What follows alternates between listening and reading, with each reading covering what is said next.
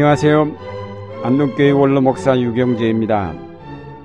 구약 성경에 나타난 안식일에 대한 말씀들을 보면 안식일을 지킨다는 것은 곧 일을 하지 않음을 뜻하였습니다. 출애굽기 31장 15절에 엿새 동안은 일을 하고 일의 날은 주에게 바친 거룩한 날이므로 완전히 쉬어야 한다. 안식일에 일하는 사람은 반드시 죽여야 한다고 하였습니다. 안식일에 일을 하지 않고 쉬어야 한다는 것은 쉬어도 좋고 일해도 좋은 옵션이 아닌 반드시 쉬어야 한다는 절대 명령입니다. 이사에서 58장은 바벨론 포로 후의 말씀입니다.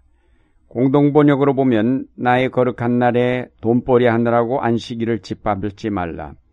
안식일은 기쁜 날, 야외께 바친 날은 귀한 날이라 불러라. 그날을 존중하여 여행도 하지 말고 돈벌이도 말고 상담 같은 것도 하지 말라고 하였습니다.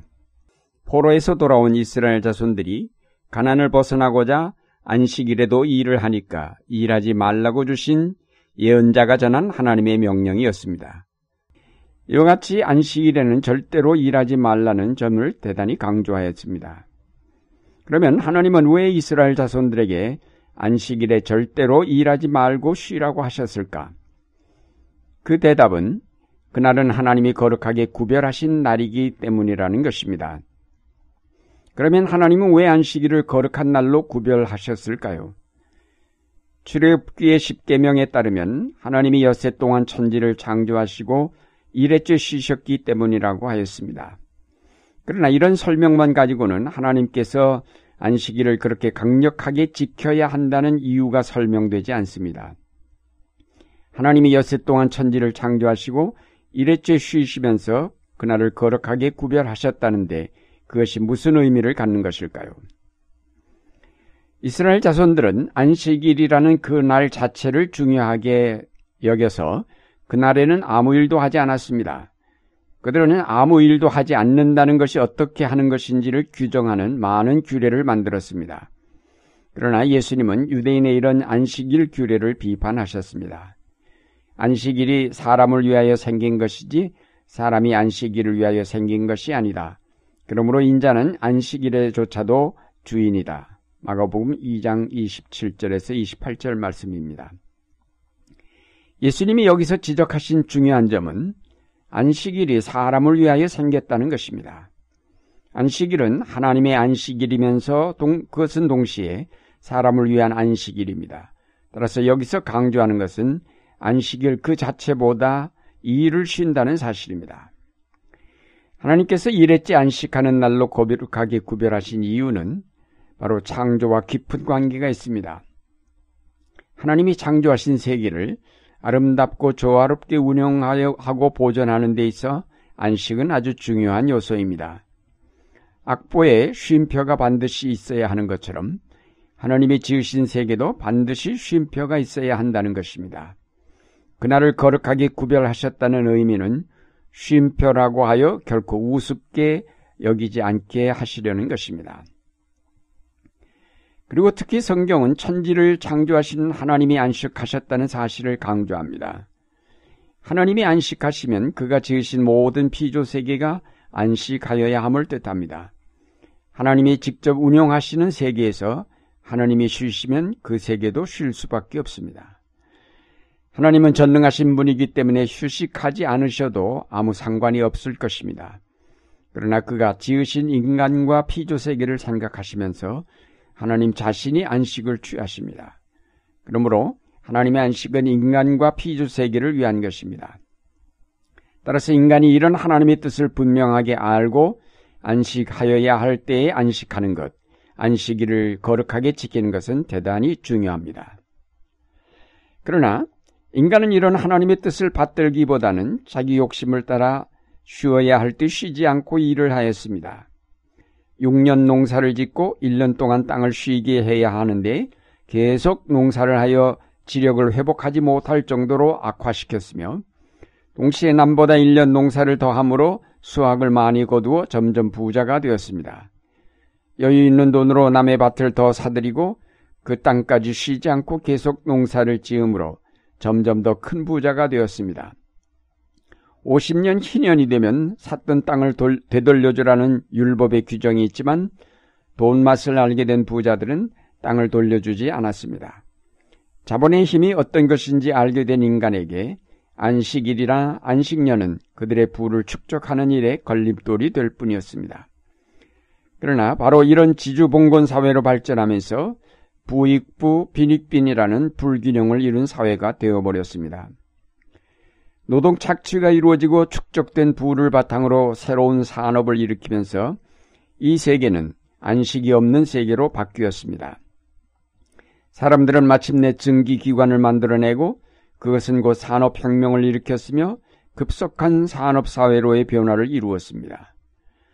사람들은 반납 없이 일하였고 공장의 기계들은 잠시도 멈추지 않고 계속 돌아가면서 수많은 물건들을 쏟아냈습니다.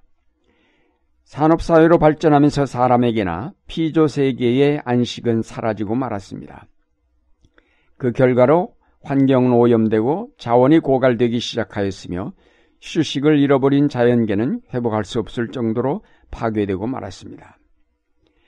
이렇게 우리가 부자 되려고 쉬지 않고 일을 하면 결국 우리 모두가 죽음을 맞이할 수밖에 없을 것입니다. 자연이 파괴되고 인간이 파괴되면 결국 하나님의 세계 모두가 파괴됩니다. 그러므로 지금은 우리가 이제 성장을 멈추고 가난하여질 때입니다. 그러면 하나님의 세계가 살아나고 우리도 함께 살게 될 것입니다. 하나님께서 안식일을 거룩하게 구별하여 철저하게 지키라고 하신 이유는 바로 부자가 되려는 우리의 욕망에 제동을 거신 것입니다. 누가복음 12장 24절에서 예수님은 이렇게 말씀하셨습니다. 까마귀를 생각해 보아라. 까마귀는 씨를 뿌리지도 않고 거두지도 않고 또 그들에게는 곡간이나 창고도 없다. 그러나 하나님께서 그것들을 먹이신다. 너희는 새보다 훨씬 더 귀하지 않느냐. 까마귀에는 부자가 되려는 욕심이 없고 곡간이나 창고가 없다는 것은 내일을 위해 양식을 비축하지 않음을 뜻합니다. 곡간이나 창고를 만드는 것은 욕심 때문입니다. 오늘 먹을 것만 있으면 될 텐데 필요 이상으로 많은 곡식을 창고에 쌓아두므로 남이 먹을 것까지 빼앗는 결과가 됩니다. 하나님의 안식은 우리로 곡간을 짓지 못하게 하시기 위한 장치입니다. 너희는 소유를 팔아서 자선을 베풀어라. 너희는 스스로를 위하여 낡아지지 않는 주머니를 만들고 하늘에다 없어지지 않는 재물을 쌓아두어라. 거기에는 도둑이나 좀의 피해가 없다. 곡간에 먹을 것을 잔뜩 쌓아놓았던 사람들은 그것을 가난한 사람들에게 나누어 주라는 예수님의 말씀입니다. 그리고 이 땅의 곡간은 헐고 하늘나라의 곡간을 만들라는 것입니다. 그리고 정신없이 뛰며 돈벌이 하던 삶에서 벗어나 하나님의 나라를 바라보면서 안식하라는 것입니다. 우리가 주일에 하루 쉬면서 예배당에 나와 예배를 드리는 것은 단순하게 하루 휴식하는 것만이 아닙니다. 바로 하나님께 예배를 드림으로 우리가 하나님께로 돌아가며 그러므로 욕심을 버리고 가난한 마음을 배우며 겸손을 배우게 됩니다.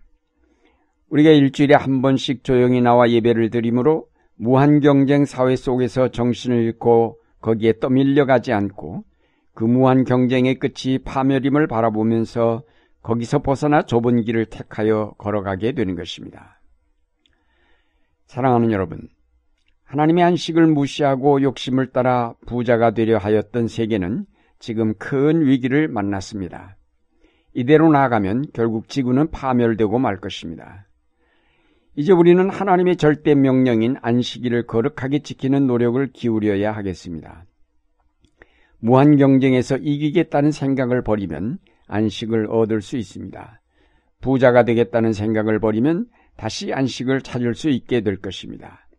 편안하게 살아보겠다는 생각을 버리면 하나님이 주시는 안식의 진정한 은총을 맛보게 될 것입니다. 이제 분주하고 정신없는 삶에서 벗어나 하나님이 주시는 안식의 은총을 누리시는 여러분의 생활이 되시기를 바랍니다.